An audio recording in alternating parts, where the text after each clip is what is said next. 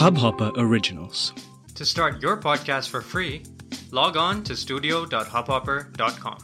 नमस्ते इंडिया कैसे हैं आप लोग? मैं हूँ अनुराग। और मैं हूँ शिवम। अगर आप हमें पहली बार सुन रहे हैं तो स्वागत है। इस शो पर हम बात करते हैं हर उस खबर की जो इम्पैक्ट करती है आपकी और हमारी लाइफ तो सब्सक्राइब का बटन दबाना ना भूलें और जुड़े रहे हमारे साथ हर रात साढ़े दस बजे। नमस्ते इंडिया में। यार शिवम मुझे लगता है ना आजकल थोड़ा सा मैं स्ट्रेस में ज़्यादा रहने लग गया हूँ। थोड़ा हेल्थ पे इफ़ेक्ट आने लग गया है मुझे ऐसा लग रहा है। तू घर पे बात चल रही है क्या? नहीं यार मुझे मुझे ऐसा लगता है कि स्ट्रेस ना या तो काम को लेके हो रहा है स्ट्रेस या फिर यार सुबह से शाम तक जो है इंस्टाग्राम पे फेसबुक में काम चलता रहता है। तो मुझे लगता है कि कहीं ना कहीं इन सब चीज़ों के अंदर ज़्यादा घुल मिल गया हूँ और स्ट्रेस लेवल्स बहुत हाई रह हो जाते हैं मेरे। हाँ अनुराग लाजमी है क्योंकि पूरा इतना ज़्यादा स्क्रीन टाइम होगा तो ऑफकोर्स स्ट्रेस तो बढ़ेगा ही। इनफैक्ट एप्स आने लगे हैं आजकल तो फ़ोन में बिल्ट इन आने लगा है वो डिजिटल वेलबींग वाला। मतलब आप समझे कि हालत कितनी खराब हो गई है कि डिजिटल वेलबींग नाम की चिड़िया पैदा हो गई है। ये तो फ़िज़िकल हेल्पिंग मेंटेन नहीं कर पाए हम लोग और डिजिटल वेलबींग के ऊपर आ गई ये बात। भाई, अब शिवम आपने ये बात बोली है तो मैं जरा अपना डिजिटल वेलबींग वाला खोलूं जरा ऐप एक मिनट रुको, जरा देखें। Oh God. तो भाई जो भी हमें सुन रही है हमारी नमस्ते इंडिया की जनता मेरा ऑन एन एवरेज पिछले एक हफ़्ते का screen time is eight hours forty two minutes can you imagine that eight hours forty two minutes that's my screen time active पूरे दिन में। a lot. आपका स्क्रीन टाइम है इतना। इतना स्क्रीन टाइम है मेरा इमेजिन तो ये सिचुएशन है। तो इसी इसीलिए मुझे लग रहा है कि ये थोड़ी सी ना सिचुएशन मेरे हाथ से निकलती आ रही है आउट ऑफ़ कंट्रोल हो रही है। नहीं अनुराग मतलब ये तो बहुत ही ज़्यादा है। ये तो ये तो काफ़ी ज़्यादा है। मतलब मैं अगर आपको बताऊँ कि मेरा डिजिटल स्क्रीन टाइम जो है डेली एवरेज वो तीन घंटे का है। बताओ यार आधे से भी कम। तीन घंटे का है मेरा daily average screen time but मैं आपको फिर एक कॉन्ट्रेरी भी बता देता हूँ। ओवर माई डेस्कटॉप ये मैं अपने फ़ोन का बता रहा हूँ ठीक है?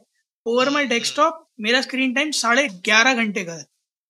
अरे बाप तो वो तो पूरे दिन आपका ऑफ़िस की वजह से हाँ। खुला रहता होगा। But see it could be X और वाई रीजंस बट टेक्नोलॉजी से जितना ज़्यादा घिरे हैं जितने ज़्यादा डिवाइसेस हैं हर डिवाइस का एक इंडिविजुअल स्क्रीन टाइम है राइट और ये ओवरलैपिंग नहीं होता। मतलब आप इसको देखोगे तो दस परसेंट बारह परसेंट ओवरलैपिंग होगा वरना इंडिविजुअल टाइम ही होता है। मेरे ख्याल में आधे ज़्यादा दिन तो इसी में ही जा रहा है। बिल्कुल सही बात है शिवम। और गाइस आज के एपिसोड में एक्चुअली में ऐसी ही कुछ चीज़ों के बारे में हम डिस्कस करने वाले हैं ऐसी ही कुछ प्रॉब्लम्स के बारे में हम डिस्कस करने वाले हैं और उसके लिए शिवम आज हमारे पास एक स्पेशल गेस्ट है। बिल्कुल और, स्पेशल गेस्ट है मतलब बिल्कुल। हम लोगों ने जब ये लाइनअप किया था तो मैं बहुत एक्साइटेड हो गया था। क्योंकि वही बिल्कुल यार बिल्कुल। कुछ पर्दा उठने वाला था बड़ी चीज़ों पे से। सही में सही में यार। और मुझे लगता है ज़रूरी भी था ये एपिसोड आज के डे एंड एज में। 2021 में जहाँ पे एवरीथिंग इज़ डिजिटल लॉकडाउन की वजह से पैंडेमिक की वजह से हमारा स्क्रीन टाइम हमारा डिजिटल लाइफ के अंदर जो इन्वॉल्वमेंट है वो बहुत ज़्यादा बढ़ गया है। तो उसके लिए मेरे ख्याल से आज के जो हमारे गेस्ट हैं वो बहुत कुछ हमारे साथ ऐसी बातें शेयर कर पाएँगे हमारे साथ टिप्स एंड स्ट्रेटजीज शेयर कर पाएँगे जो हमारी ऑडियंस को एक्चुअली में बहुत ज़्यादा बेनिफिशियल होगा। तो let me welcome Manoj Shrivastava ji. He is uh, a vastu acharya ji. manoj ji welcome to the show Uh, thank you, Anurag. Thank you, Shivam. And welcome to all the audience of the show. सारे श्रोताओं को मेरा नमस्कार thank you so much Manoj ji uh, आने के लिए आज के शो में तो मनोज जी सबसे पहले तो एक एक थोड़ा थोड़ा सा अपने बारे में बताइए हमारी ऑडियंस को और uh, उसके बाद यू you नो know, आपसे हम लोग uh, ये कारवां चालू करेंगे सवालों का मेरा एक बड़ा इंटरेस्टिंग जर्नी रहा है लाइफ का जर्नी रहा है अ, मैंने इंजीनियरिंग करी इलेक्ट्रॉनिक्स में 1989 में उसके हम्म। बाद एमटेक किया कंप्यूटर इंजीनियरिंग में इंडियन इंस्टीट्यूट ऑफ़ साइंस से। और मैं कॉलेज में असिस्टेंट प्रोफेसर था इंजीनियरिंग कॉलेज में। उसके बाद मैंने एयरटेल ज्वाइन करी। एयरटेल में मैंने आठ साल गुजारे। आखिरी पोजीशन मेरी थी जनरल मैनेजर आईटी की। उसके बाद मैं रिलायंस में ग्रुप वाइस प्रेसिडेंट के रूप में गया। पाँच साल वहाँ रहा और उसके बाद एमटीएस में डायरेक्टर और प्रमोशन के बाद एग्जीक्यूटिव डायरेक्टर की पोस्ट पे रह के 2017 में मैंने अपना कॉरपोरेट करियर से रिटायरमेंट लिया ओके okay. पैरेलल में 1998 में मैं वास्तु में मेरा इंटरेस्ट जागा और पैरेलल में मैं एज अ हॉबी वास्तु को कैरी करता रहा धीरे धीरे बाकी लोगों को जब पता चला तो कंसल्टिंग भी करी वास्तु पे।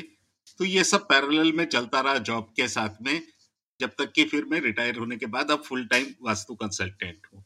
सो so, आप सोच सकते हैं कि वास्तु में मैंने सारे क्वालिफिकेशंस लिए हैं और साथ में जो नॉर्मल एकेडमिक क्वालिफिकेशंस होते हैं वो एम टेक और एमबीए ये पूरे लिए हुए हैं। सो मेरे को लगता है कि मैं एक यूनिकली पॉइज्ड हूँ कि मेरे को दोनों साइड अच्छे से आती है, वास्तु भी अच्छे से आता है और इंडस्ट्री का कॉरपोरेट का वर्किंग बिज़नेस का वर्किंग मैन्युफैक्चरिंग का वर्किंग वो भी अच्छे से आता है because of my this unique background अट्ठाईस साल का प्रोफेशनल करियर और अब बाईस साल का वास्तु करियर जिसमें से कि सत्रह अठारह साल ओवरलैपिंग है। बाई गॉड दो प्रोफेशन इतने लंबे टाइम तक कैरी करना। सर ग्रेट जॉब आज ऑफ़ सर पहले तो मैं बहुत बहुत कॉन्ग्रेचुलेट करना चाहूँगा आपको, क्योंकि दो ऐसे बार मतलब प्रोफेशन जो अपने आप में पूरा पूरा टाइम मांगते हैं, बहुत टफ हैं दोनों ही, और उन दोनों को पैरेलल में कैरी करना सर सच में काबिल तारीफ़ है।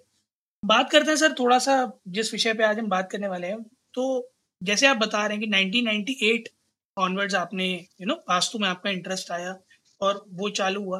तो थोड़ा सा उसके बारे में बताइए कि व्हाट लेड टू दिस क्या ऐसा हुआ जिससे आपको यू you नो know, मन किया कि वास्तु के बारे में पढ़ते हैं इस फ़ील्ड में थोड़ा उतरते हैं और फिर आप धीरे धीरे धीरे धीरे आज अपना प्रोफेशन बना चुके हैं? मतलब कुछ बताइए सर इस बारे में।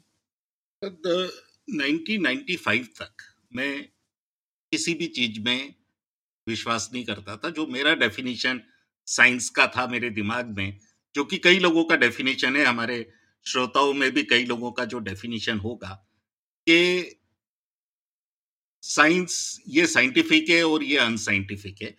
तो मैं भी साइंस का अपना कन्वेंशनल डेफिनेशन पे 1995 में था।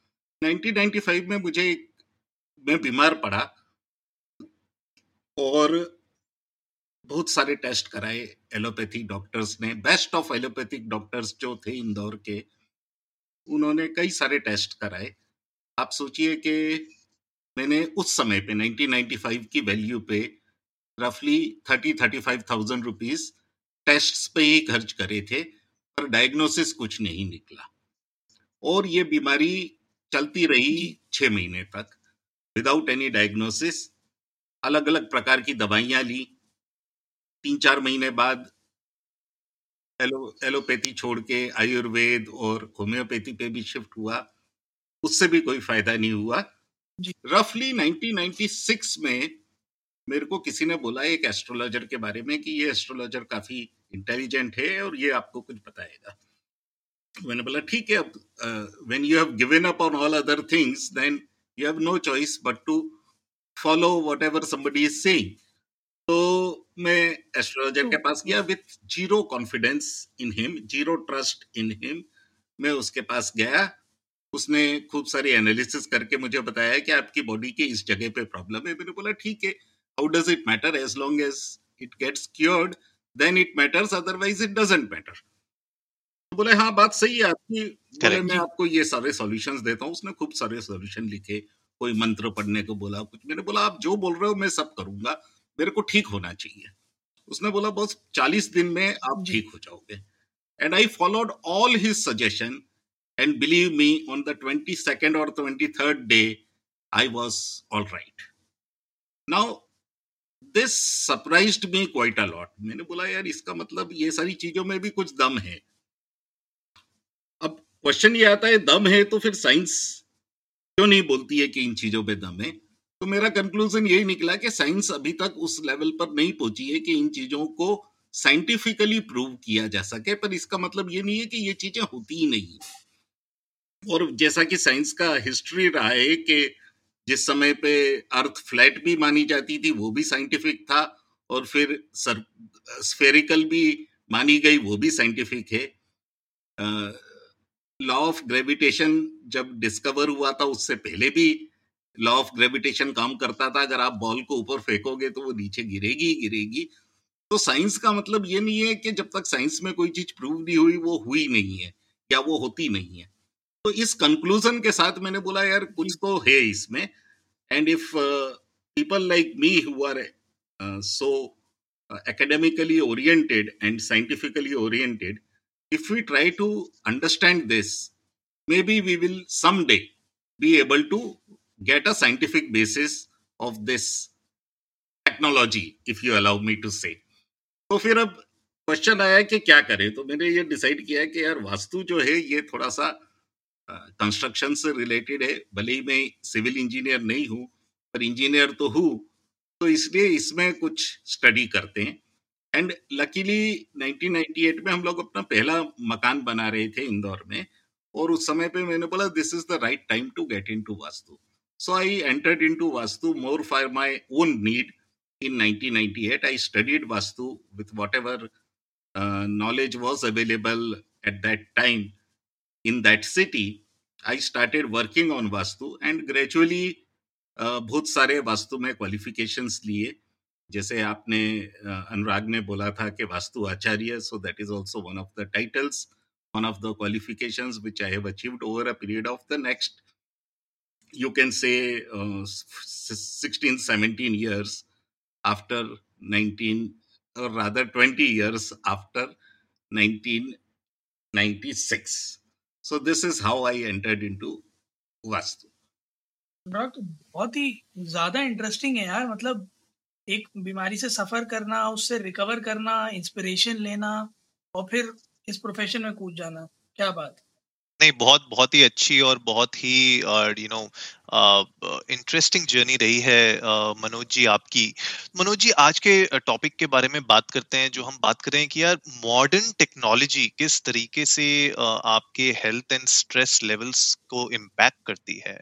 तो इसको शुरू करने से पहले प्लीज़ थोड़ा हमारी ऑडियंस को बताइए कि जब हम ये मॉडर्न टेक्नोलॉजी के बारे में बात करते हैं तो हम एग्जैक्टली exactly कहना क्या चाह रहे हैं? बहुत इंटरेस्टिंग क्वेश्चन है। अनुराग और बहुत इंटरेस्टिंग आंसर भी रहेगा। मॉडर्न टेक्नोलॉजी का मतलब है इलेक्ट्रिसिटी से चालू होके मोबाइल और लैपटॉप और माइक्रोवेव ओवन और वाईफाई राउटर ये सारे मॉडर्न टेक्नोलॉजी के कॉन्टेक्स्ट में आएँगे। इसका कारण क्या है? इसका कारण ये है कि there is a technology term called EMF electromagnetic field and electromagnetic radiation. So EMF, EMR बड़ा स्टैंडर्ड इलेक्ट्रॉनिक्स इंजीनियरिंग का टर्म है। और हर इलेक्ट्रॉनिक डिवाइस और हर मोबाइल डिवाइस और हर इलेक्ट्रिकल डिवाइस में इलेक्ट्रोमैग्नेटिक फ़ील्ड जनरेट होती है। इसका मतलब यह है कि जहाँ पर भी करंट पास हो रहा है वहाँ पे इलेक्ट्रोमैग्नेटिक फ़ील्ड जनरेट हो रही है। जहाँ पे भी इलेक्ट्रोमैकेनिकल मोशन हो रहा है, जैसे जैसे हमारे कंप्रेशर एसी के होते हैं, पंखे के मोटर्स होती हैं इन सब में रेफ्रिजरेटर में, इन सब में there is a motion electromagnetic motion which is happening which is also causing some amount of EMF उसके बाद हम आते हैं हमारे इलेक्ट्रॉनिक गैजेट्स पे, जैसे मोबाइल आपने देखा होगा जब आप मोबाइल को कान पे लगा के काफ़ी देर तक यूज़ करते हैं तो वो गर्म हो जाता है कान पे आपको उसकी गर्मी महसूस होने लगती है। अदरवाइज़ वो मोबाइल उतना गर्म नहीं रहता है। अदरवाइज़ वो मोबाइल अगर साइड में रखा हुआ है तो हाँ. वो उतना गर्म नहीं है पर जब उस पर आप कॉल कर रहे हैं दैट मीन्स वो एक्टिवली इंटरेक्ट कर रहा है मोबाइल नेटवर्क के साथ में तब आप देखेंगे कि वो गर्म हो जाता है।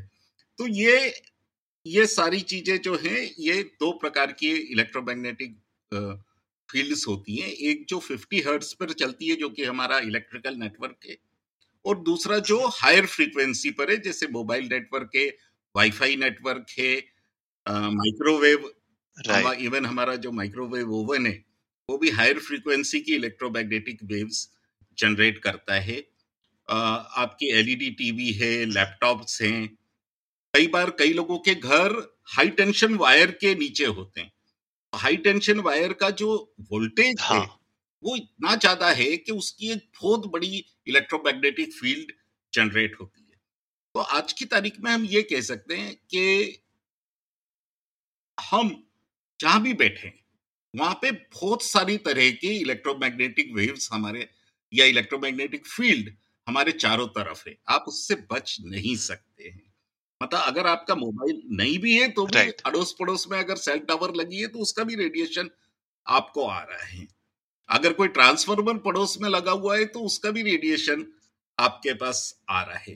तो और LED LED TV laptop mobile phone ये सब तो ऐसे हैं जो अगर आप इनको यूज़ करना बंद कर देंगे तो आप अपना काम ही नहीं कर सकते। जैसे हम लोग अभी कम्युनिकेट कर रहे हैं ये मतलब अगर इंटरनेट नहीं हो और वाईफाई नहीं हो और तो फिर हम कैसे कम्युनिकेट करेंगे? आजकल बहुत सारे बिजनेसेस इंटरनेट पर होते हैं मोबाइल पर होते हैं वो कैसे होंगे? So so this is the you can say dichotomy you can say कि हम लोग हमेशा इलेक्ट्रो पॉल्यूशन या इलेक्ट्रो स्मॉग जो कि इनके मॉडर्न टर्म्स हैं इनको यूज़ करने के हम सब उसमें घिरे हुए हैं। अतः हम अगर सर्दी के दिनों में हम देखते हैं स्मॉग हो गया बाहर तो वो तो ठीक है पंद्रह दिन बीस दिन रहेगा। पर ये तो आप twenty four into seven three sixty five days आप इस इलेक्ट्रो स्मॉग के अंदर रह रहे हो। तो आई थिंक uh, ये ये जो uh, ये ये जो हमारी मॉडर्न टेक्नोलॉजीज़ हैं uh, इनका यूज़ तो, तो कोर्स हम लोग बंद नहीं कर सकते बिकॉज़ हमारी लाइवलीहुड आजकल यू नो लोगों की उस पर टिकी हुई है।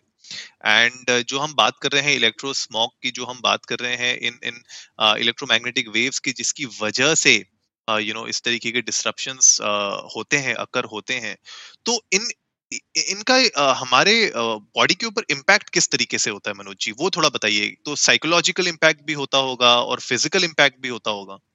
देखिए इसके इसके दो प्रकार से इम्पैक्ट होते हैं। एक तो सोशल इम्पैक्ट है ठीक है जिससे आजकल हम्म। बहुत सारे बच्चे मोबाइल पे ज़्यादा टाइम स्पेंड करते हैं और अपने दोस्तों से फिजिकली मिलने या खेलने फ़िज़िकल एक्सरसाइज करने में कम इंटरेस्टेड रहते हैं।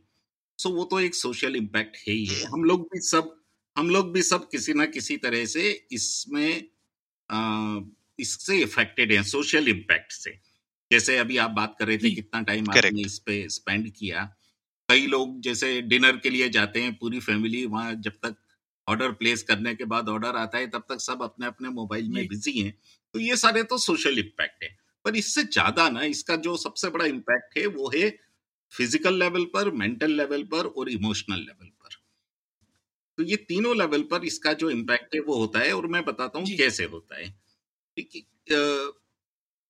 हमारे बॉडी में बहुत सारे हार्मोन्स जनरेट होते हैं मेनली ब्रेन में और certain parts of the body में। जनरली जो ग्लैंड्स रहते हैं बॉडी के वो सब किसी न किसी हार्मोन को जनरेट करने का उनका फ़ंक्शन रहता है। और ये जो हार्मोन्स हैं, ये हमको तीनों लेवल पर हेल्प करते हैं। अगर वो सही अमाउंट में जनरेट होते हैं तो हमारे फ़िज़िकल लेवल पर मेंटल लेवल पर और इमोशनल लेवल पर तीनों पर हेल्प करते हैं। तो एग्ज़ाम्पल लेते हैं, ये दो दो हार्मोन्स का, जिसके बारे में मैं बताना चाह रहा हूँ एक है serotonin serotonin is a hormone which is called happy hormone. तो अगर हम हैप्पी हैं, अगर हम पीसफुल हैं, अगर हमारा मूड अच्छा है तो ये सारा इस हार्मोन के कारण है, सेरोटोनिन के कारण। और दूसरा वायर, दूसरा हार्मोन है मेलाटोनिन। मेलाटोनिन हमारी स्लीप साइकिल को गवर्न करता है, हमको सिग्नल्स देता है कि कब सोना है, कब उठना है। तो अगर ये दोनों हार्मोन्स ठीक हैं तो हमारे फ़िज़िकल लेवल पर नींद अच्छी होगी डाइजेशन अच्छा होगा एनर्जी अच्छी रहेगी बोन्स अच्छे रहेंगे मेंटल लेवल पर पीसफुल रहेंगे और इमोशनल लेवल पर हैप्पी रहेंगे। अब अगर ये खराब होते हैं, खराब कैसे होते हैं? अगर इनका प्रोडक्शन कम हो जाता है हमारी बॉडी में, या इनका प्रोडक्शन ज़रूरत से ज़्यादा हो जाता है तो क्या इफ़ेक्ट आते हैं? Let us see that physical level पर स्लीपलेसनेस नींद कम आना या नहीं आना। या मतलब जिसको हम हम्म। इंसोमिया कहते हैं या तो नींद नहीं आती है या कम आती है या डीप स्लीप नहीं होती है। अ, मतलब जिसको कहते हैं कि करवटे बदलते रहे सारी रात हम। बिल्कुल बिल्कुल। हाँ कच्ची नींद आती है जिसको आप कहते हो। डाइजेशन खराब होता है। इरिटेबल बॉवेल सिंड्रोम जो एक IBS is a common. Problem nowadays fatigue रहती है। हाथ पैर में या बोन्स में या जॉइंट्स में हल्की सी स्टिफनेस या हल्का हल्का पेन रहता है। बोन्स वीकन करते हैं अगर ये ये दोनों हार्मोन्स ढंग से प्रोड्यूस नहीं हो रहे हैं। हम्म, मेंटल लेवल पर इरिटेशन होता है। जैसे सोशल लेवल पर अगर आप देखो आप अपना कोई अच्छा काम कर रहे हैं और सडनली कोई बीप आ गई व्हाट्सएप की। तो हम डिस्टर्ब होके उस बीप की तरफ़ जाते हैं तो हमारा जो फोकस है बिल्कुल बिल्कुल। फोकस है वो डिस्टर्ब हो गया। पर अदरवाइज़ हम्म। इरिटेशन इसके कारण इरिटेशन भी हो जाता है। इमोशनल लेवल पर एंजाइटी और डिप्रेशन जैसी चीज़ें हो सकती हैं और ये सारी चीज़ें जो मैंने आपको बताई है इसके ऊपर ना एक काफ़ी अच्छी रिसर्च करके आईआईटी बॉम्बे के प्रोफेसर्स ने एक रिपोर्ट बनाई थी 2010 में जो उन्होंने डिपार्टमेंट ऑफ़ अच्छा। टेलीकम्युनिकेशन को दी थी। और उस रिपोर्ट में if you search cell tower radiation report you will get the details of this report कि हाउ डज इट इफ़ेक्ट मतलब मैं कई चीज़ें तो बताना नहीं चाह रहा क्योंकि इतना ज़्यादा उसका खतरनाक इफ़ेक्ट है इन चीज़ों का। तो इनसे बचना बहुत ज़रूरी है और इनके बचने के भी कुछ तरीके हैं जो हम डिस्कस करेंगे इसके ऊपर।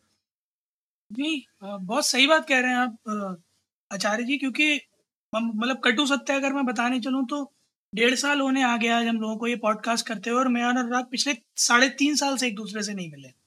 हमारा जितना इंटरेक्शन हुआ है वो किसी ना किसी इलेक्ट्रॉनिक डिवाइस पर ही हुआ है।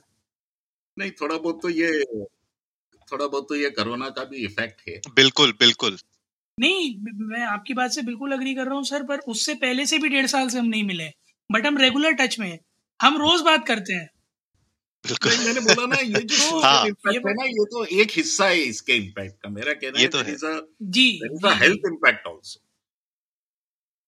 नहीं बिल्कुल आप जो बात कह रहे हैं चाहे वो इंसोमनिया हो चाहे फटीग हो चाहे यू नो भूख कम लगना हो ये वो चीज़ें हैं जो मेरे ख्याल में मैं और अनुराग अभी थोड़े टाइम्स में हम लोगों ने देखा भी होगा कि एक्सपीरियंस भी कर रहे हैं अपनी लाइफ में कि जितना ज़्यादा इन चीज़ों का गैजेट्स का उपयोग हम कर रहे हैं उतना ही ज़्यादा ये चीज़ें हो भी रही है। और हमारा हाल फ़िलहाल में कई बार इस चीज़ पे ना बात भी हो जाती है कि अरे यार नींद नहीं आती रात में।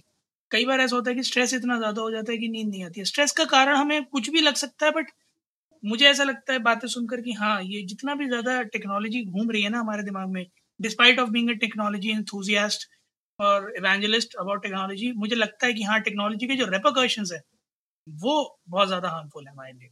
तो मनोज जी ये बताइए कि ऐसे क्या स्टेप्स लें फिर हम लोग यू you नो know, क्योंकि अ, हम डेफिनेटली उस रिपोर्ट को भी पढ़ेंगे जो आपने बताई हमें।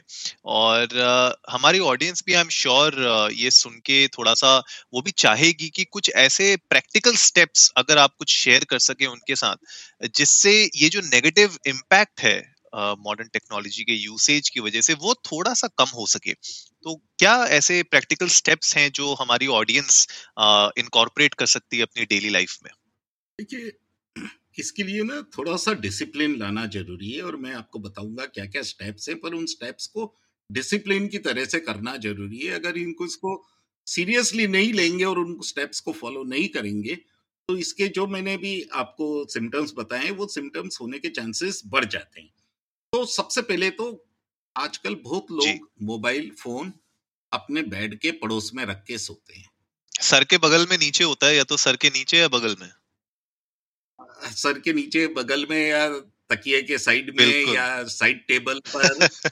बिल्कुल। उसके उसके अलावा उसके अलावा वो उसको चार्जिंग पे रात को रख देते कि रात भर में चार्ज हो जाएगा।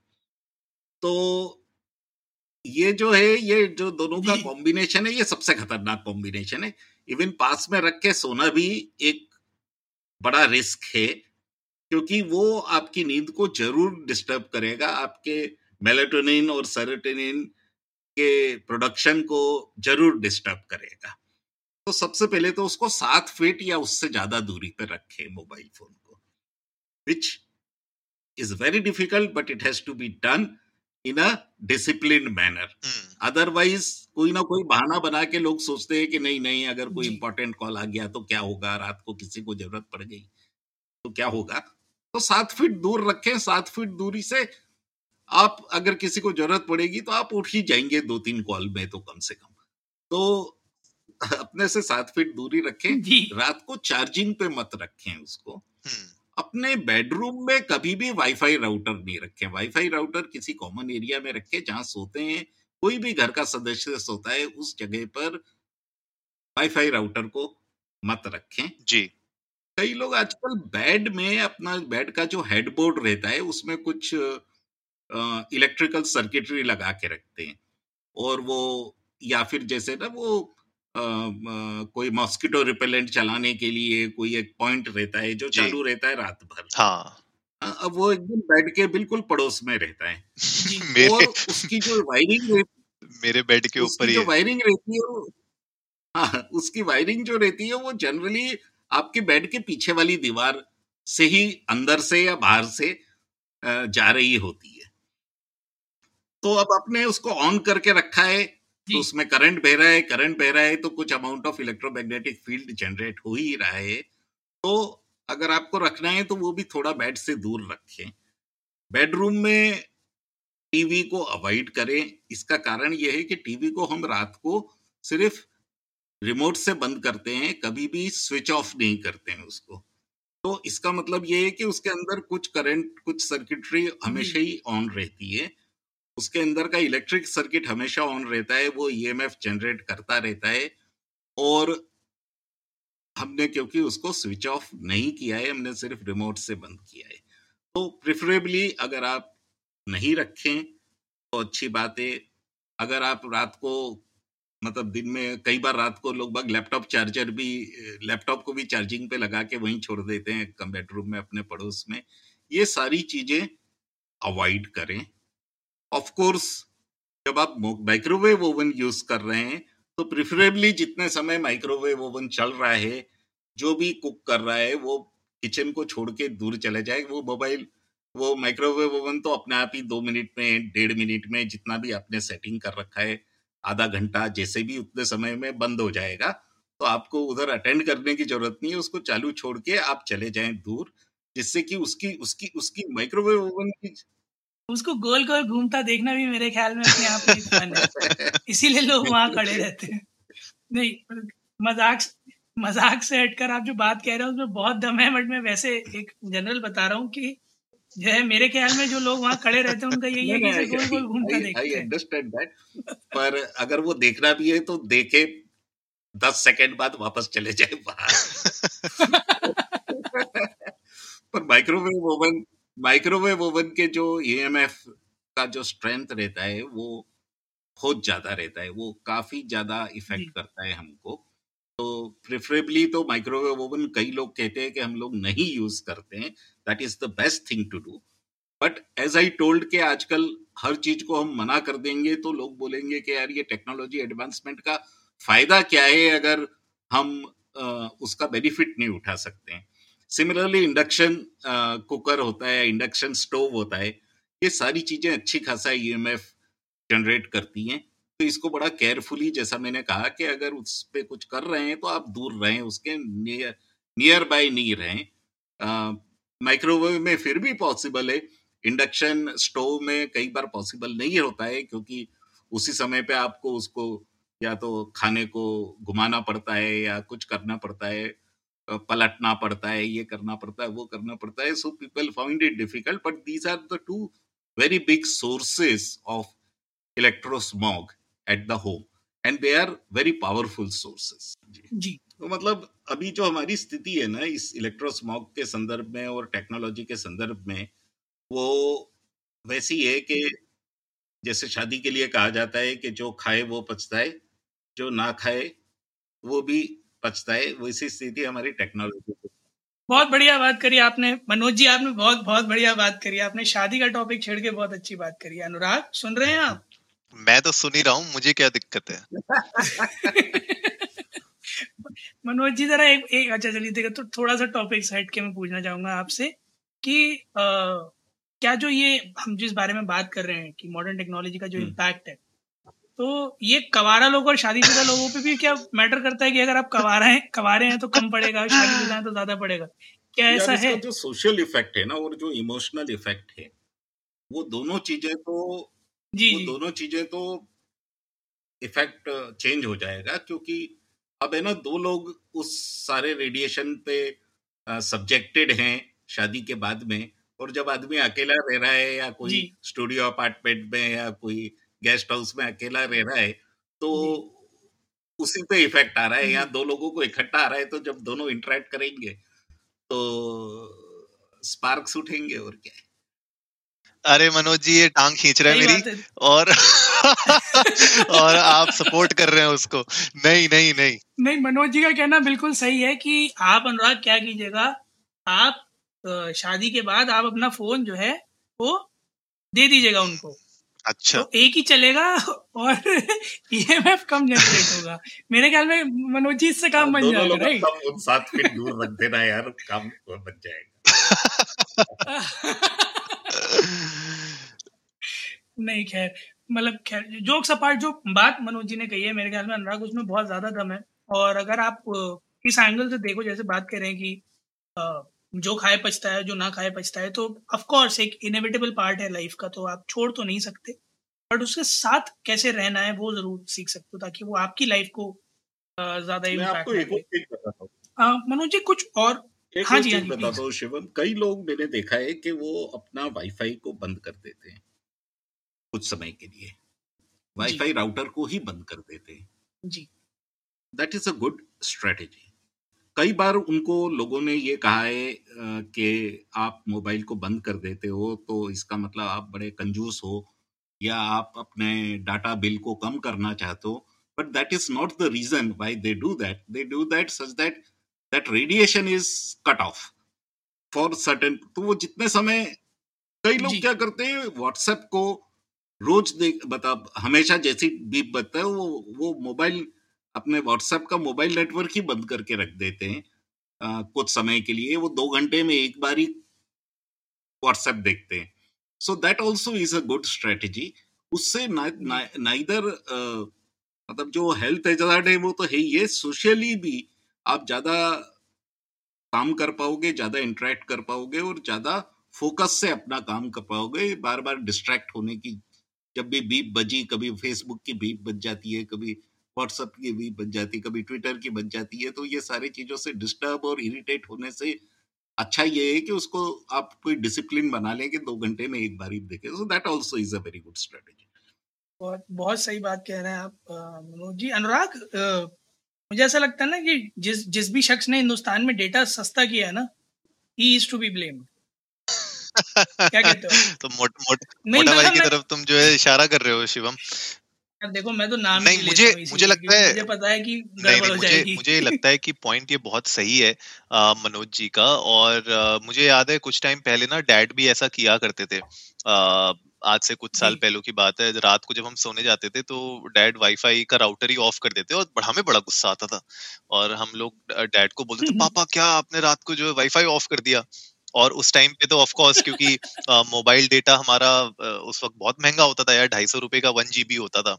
तो ऑफ़ कोर्स मतलब मोबाइल डेटा में तो आप यूज़ कर नहीं सकते बहुत सारी चीज़ें।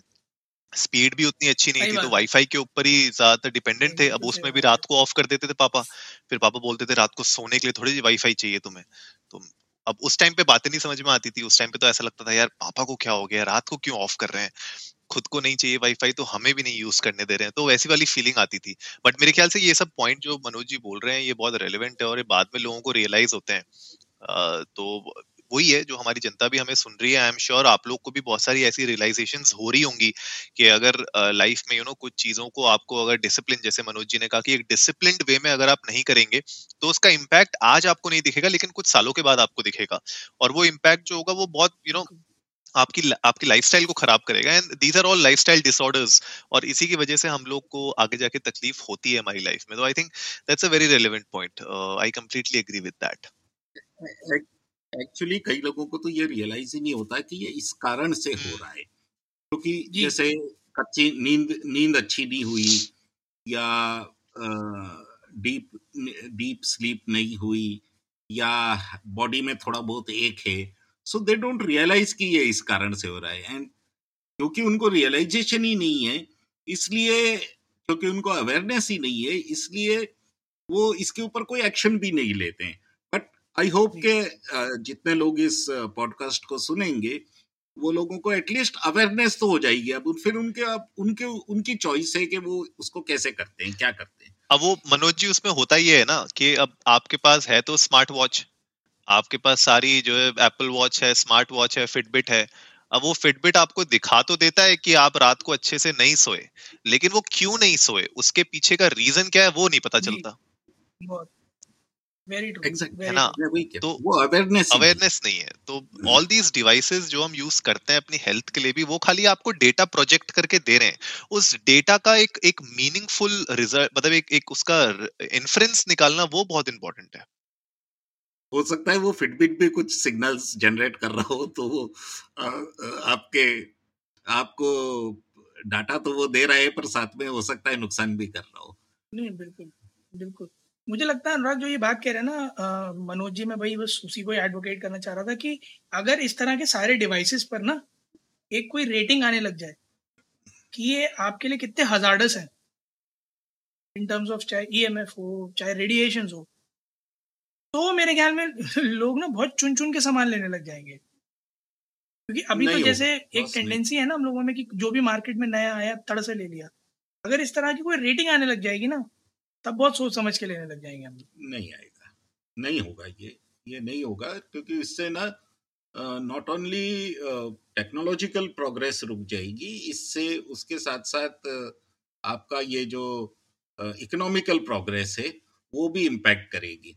जैसे अपनी ऑटो इंडस्ट्री होती है ना जिससे बहुत सारी चीज़ें डिपेंडेंट होती हैं बहुत सारी इंडस्ट्रीज़ हमारी ऐसी हैं जो जिनको कहते हैं कि इनका पूरा इकोसिस्टम इफ़ेक्ट होता है अगर एक इंडस्ट्री पर वैसे ही आज की तारीख में ये जो इंफॉर्मेशन टेक्नोलॉजी है इसका भी वही इम्पैक्ट है। It is not just it is not just the health which is there it is not just the technology which has to progress there is an economical impact also. So it will it will not happen uh, Shiven हम लोगों को ही कुछ awareness बढ़ा के इस तरह के programmes के थ्रू और इंटरनेट के थ्रू इससे कैसे बचें या इसको कैसे मिनिमाइज करें उसके ऊपर अवेयरनेस बढ़ाने पड़ेगी।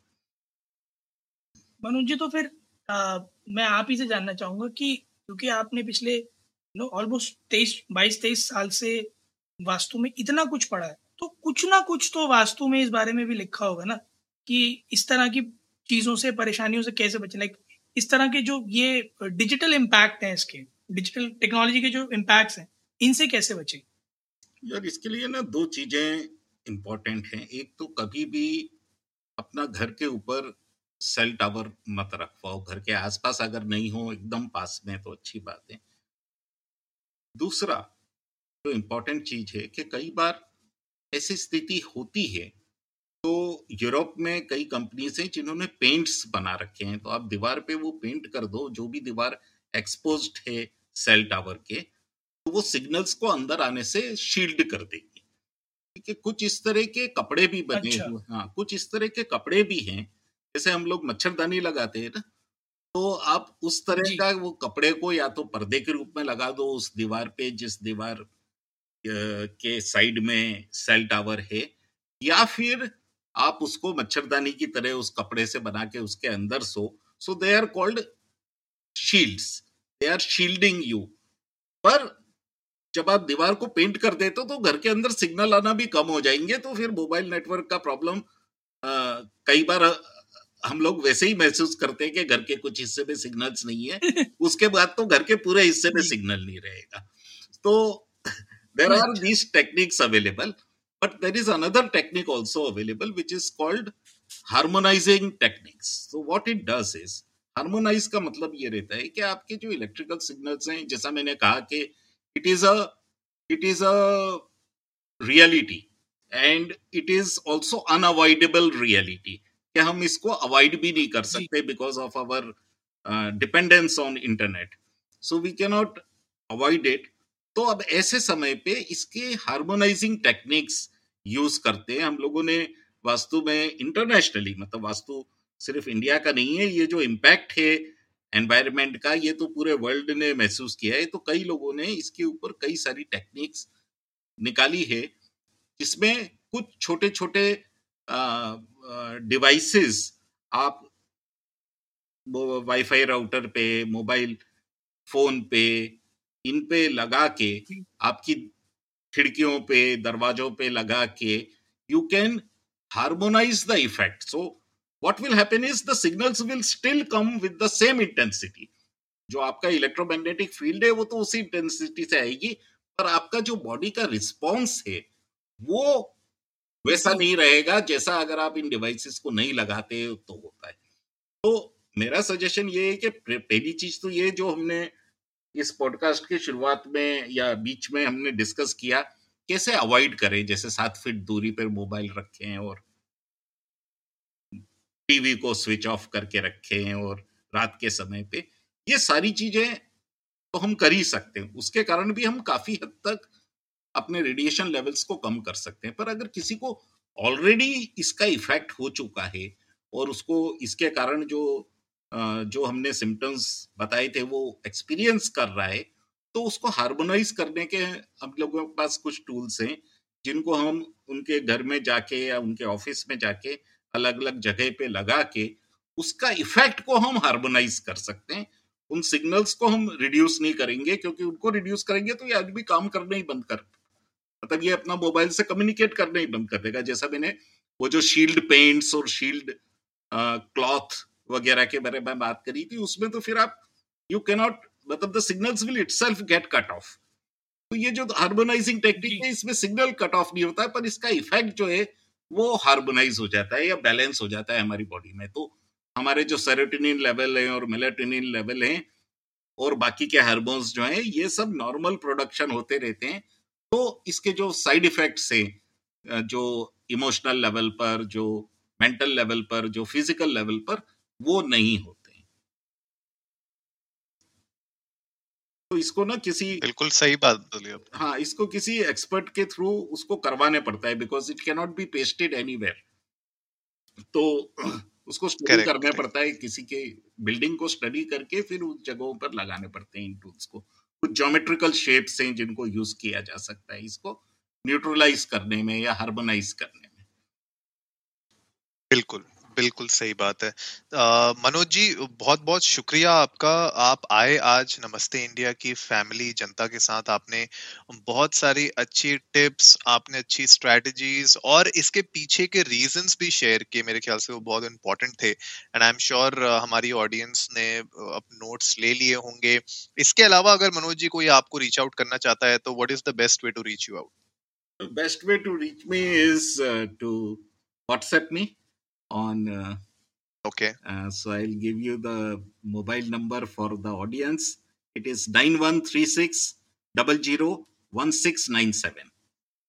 Uh, so nine one. Perfect perfect तो guys Yeah, I'll ji repeat ji it once तो more. गाइस हाँ जी हाँ जी Nine please. one three six zero zero one six nine seven.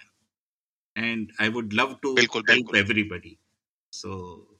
You are welcome to send me a WhatsApp. I'll give you a call. And then if you have any questions, you can ask me and I'll address it. Wonderful wonderful guys हम लोग वास्तु आचार्य मनोज जी का number show notes में भी नीचे share कर देंगे आप लोगों के साथ तो अगर आप उनको यू नो रीच आउट करना चाहते हैं उनसे कुछ और पूछना चाहते हैं या उनकी और कुछ आपको हेल्प चाहिए तो please reach him out and he will be happy to help you तो thank you so much Manoj ji. हमें बहुत अच्छा लगा आपके साथ आज बात करके और आई एम श्योर हमारी ऑडियंस ने एक बहुत आई ओपनर सेशन रहा होगा आज सबके लिए। Thank you very much Anurag Shivam and Namaste India team for the opportunity to talk to your audience and my best wishes to all the audience of the show thank you thank you so much Manoj ji बहुत अच्छा लगा आपके साथ। और guys आप लोग भी जाएँ इंडिया इंडर्स को नमस्ते पर ट्विटर पर और इंस्टाग्राम पर। और हमें बताएँ कि अगर आप लोग पहले से कुछ ऐसी टेक्निक्स फॉलो करते हैं जिससे आप ये रेडिएशन कम करते हैं तो हम सुनना चाहेंगे। और अगर नहीं करते थे तो प्लीज़ आज का एपिसोड एक बार फिर से सुनिए। मनोज जी ने बहुत अच्छी अच्छी बातें बताई हैं। बहुत कुछ ऐसा बताया जो छोटी छोटी चीज़ें हैं बट हमारी लाइफ में एक बहुत बड़ा इम्पैक्ट ला सकती हैं। इसके बावजूद भी अगर कुछ बचता है तो शो नोट्स में मनोज जी के कॉन्टैक्ट डिटेल्स हैं। आप लोगों ने रीच आउट कर सकते हैं उनसे बात कर सकते हैं सलाह ले सकते हैं। उम्मीद है आप लोगों को आज का एपिसोड पसंद आया होगा। तो जल्दी से सब्सक्राइब का बटन दबाइए और जुड़िए हमारे साथ हर रात साढ़े दस बजे सुनने के लिए ऐसी ही कुछ मज़ेदार बातें। तब तक के लिए नमस्ते, नमस्ते।